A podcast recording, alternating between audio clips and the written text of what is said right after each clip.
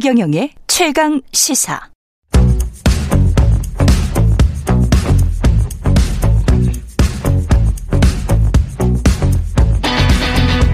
심리로 들여다보는 세상 이야기. 뉴스는 십니다. 예, 정치, 경제, 사회 등 우리 사회의 다양한 이슈를 심리학적 관점에서 풀어보는 시간. 최경령의 최강시사 뉴스는 십니다. 아주대학교 심리학과 김경일 교수님 나와 계십니다. 안녕하십니까? 네, 안녕하세요. 예. 뚱뚱 뚜루루 이저 네, 앞에 네. 로고가 아주 좋습니다. 예. 선택 잘하셨어요. 네. 예, 제작진 칭찬해 드립니다. 저도 더불어 감사드립니다. 예.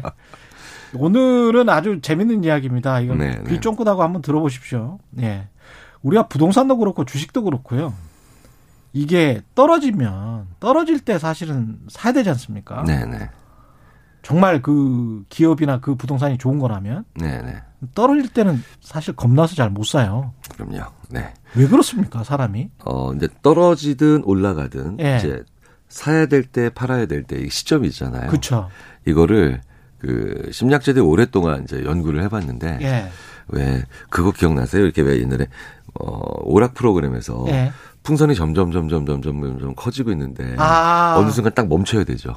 그렇죠. 네, 넘어가면 뻥 터지잖아요. 그렇죠. 네. 돌아가면서. 그렇죠. 네. 예. 그러니까 그 시점을 딱 보는데 어떤 사람은 에이 좀 더 기다리지라고 했을 때좀 아, 이르게 그렇죠. 빨리 하는 분이 계시고 어. 아 야 막 이러면서 야 네. 너왜 이렇게 끝까지 기다려라고 하면서 버텨라고 하는 사람도 있고 사람마다 의 시점이 다르거든요. 아, 위험도에 관한 시점이 다르군요. 네, 그렇죠. 이제 그 위험을 어디까지 내가 가고 가지고 하느냐 음. 아니면 그게 이제 팔 때든 살 때든 마찬가지거든요. 예.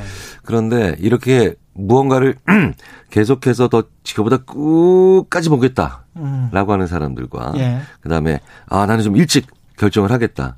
라고 하는 사람들의 그 성향이 바로 뭐냐면 의외로 예. 이성이 아닙니다. 감정의 차이예요. 아, 이게 숫자, 네, 네. 이성이 아니고 합리적인 판단이 아니고 감성의 차이군요. 네, 네, 예. 네.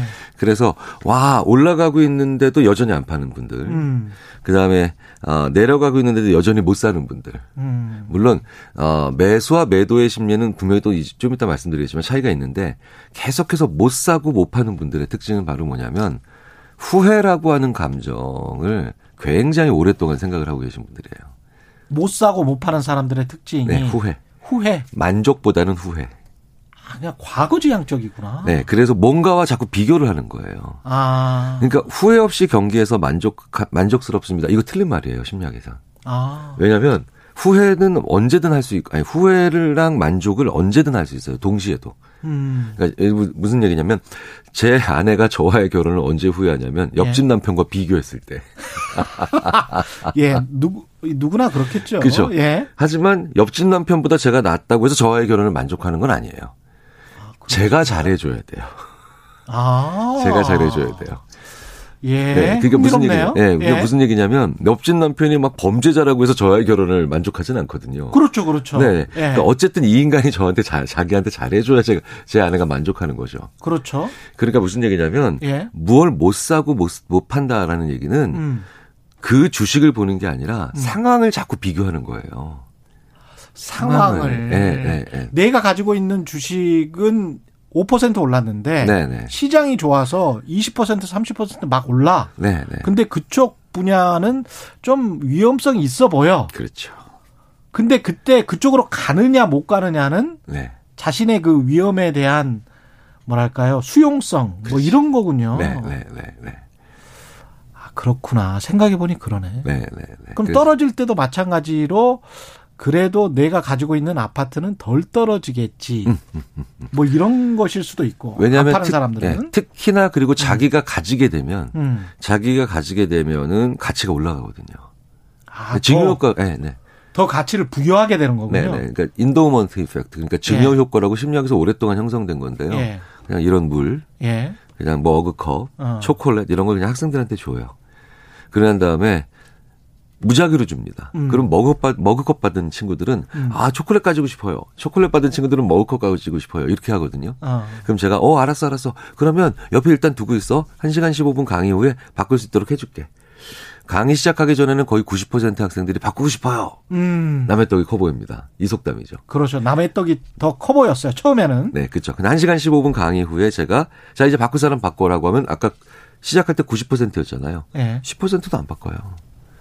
나한테 1시간 15분 있었거든요. 그 주식에 어떤 기업에 특정 기업에 기업에 장기 투자하시는 분들 말고 네네. 보통 한국의 개인 투자자들처럼 손바뀜이 많지 않습니까? 음. 매매 거래를 많이 많이 하면 그 기업에 관한 애정보다도 특히 근데 부동산에 그렇게 하는 것과는 전혀 다르겠습니다. 자기가 살면서 그 단지에 애정을 느끼고 우리 집, 우리 아파트 너무 좋아 이거하고는 다르겠네요. 주식 투자는. 제가 봤을 때 부동산은 예. 우리나라에서 음. 지나치게 이 증여 효과가 있는 거고요. 너무 그러네. 자기 자산에 대한 가치 평가가 강한 거고. 우리 동네 너무 좋아. 그렇죠. 왜냐하면 예. 자기의 아이덴티티까지도 들어가니까요. 자, 내가 어떻게 살아왔는가에 대한 평가까지도 받는 게 우리나라에서는 부동산. 나는 어느 동네에 산다는 것이. 그렇죠. 예. 네, 네. 근데 내가 어떤 주식을 가지고 있다는 것을 남들한테 말하지 않는 이상 그게 뭐 별 그건 없죠. 그렇죠. 예. 근데 재밌는 건 음. 어, 주식은 오히려 반대로 자기가 가지고 있는 주식에 대한 애정이 너무 적어요. 그렇지. 일반 사람들은 네, 그렇겠습니다. 그러니까 저는 주위에 이런 얘기 하거든요. 예. 명품 백을 가지고 다니지 말고 명품 백을 만드는 회사에 주식을 가지고 있어. 그렇죠. 그렇게 얘기를 하거든요. 그렇죠. 네, 네. 유명한 사실은 펀드 매니저 하시는 분들은 꼭 그런 조언을 하거든요. 음, 네, 네, 명품 백을 만드는 회사를 아예 사라. 네. 네, 네, 네. 그런 주식을 사서 그것에 일종의 이제 프라이드 를 느껴라. 그렇죠. 자긍심을 느껴라. 네, 뭐 이런 거잖아요. 뭐 외국인들이 다 맞다라고 볼 수는 없지만 음. 참 인상적인 문화는 외국에서 진짜 외국 친구들이랑 제가 심리학자랑 얘기할 때, 예. 어, 나 그 회사 주식 있잖아. 예. 막 이런 얘기를 하는데, 예.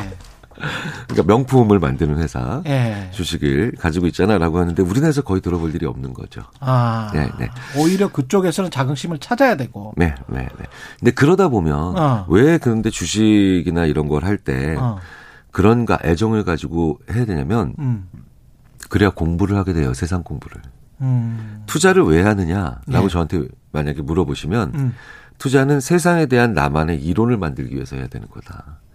나만의 철학을 가지기 위해서 하는 거다. 맞습니다. 네, 예. 네, 그러니까 주식을 쭉 보면서 투자도 하고 오랫동안 가져가다 보면 음. 필연적으로 수익률을만 보는 게 아니라 시총을 보게 돼 있어요. 어느 순간부터. 시가총액. 그렇죠. 예. 시가총액을 보고 그 다음에 어떤 기술이 개발됐나, 음. 그 회사가 어떤 다른 것과 어떤 비즈니스를 하나 이걸 보게 돼 있죠. 그렇죠. 그럼 보게 되면 그걸 얘기할 수 있게 되죠. 그렇죠. 그러면은 경제에 대한 나의 얘기의 품격이 올라가잖아요.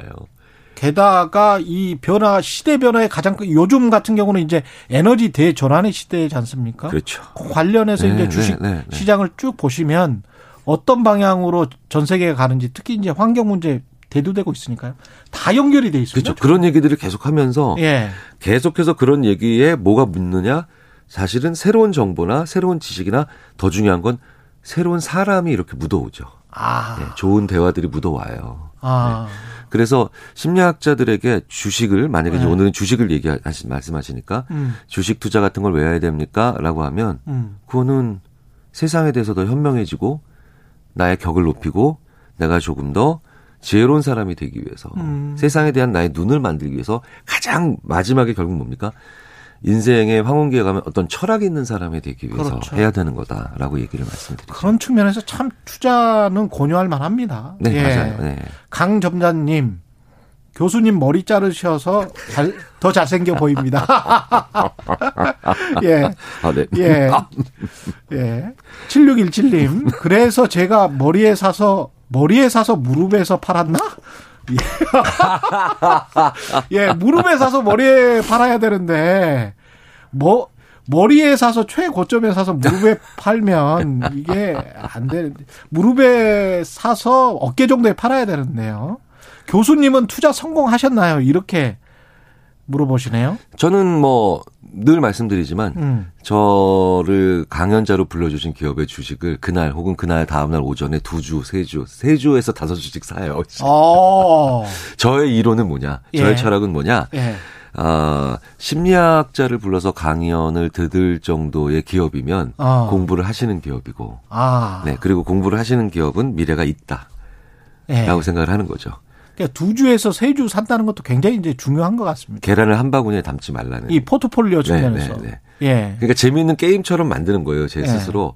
그래서 제가 또 세 주를 사거나 이러면 다음에 그 기업이 또 부르시잖아요. 예. 그럼 제가 가서 재밌게 장난스럽게 이렇게 말씀드려요. 예. 오늘 제가 강연자로 온 것도 있지만 예.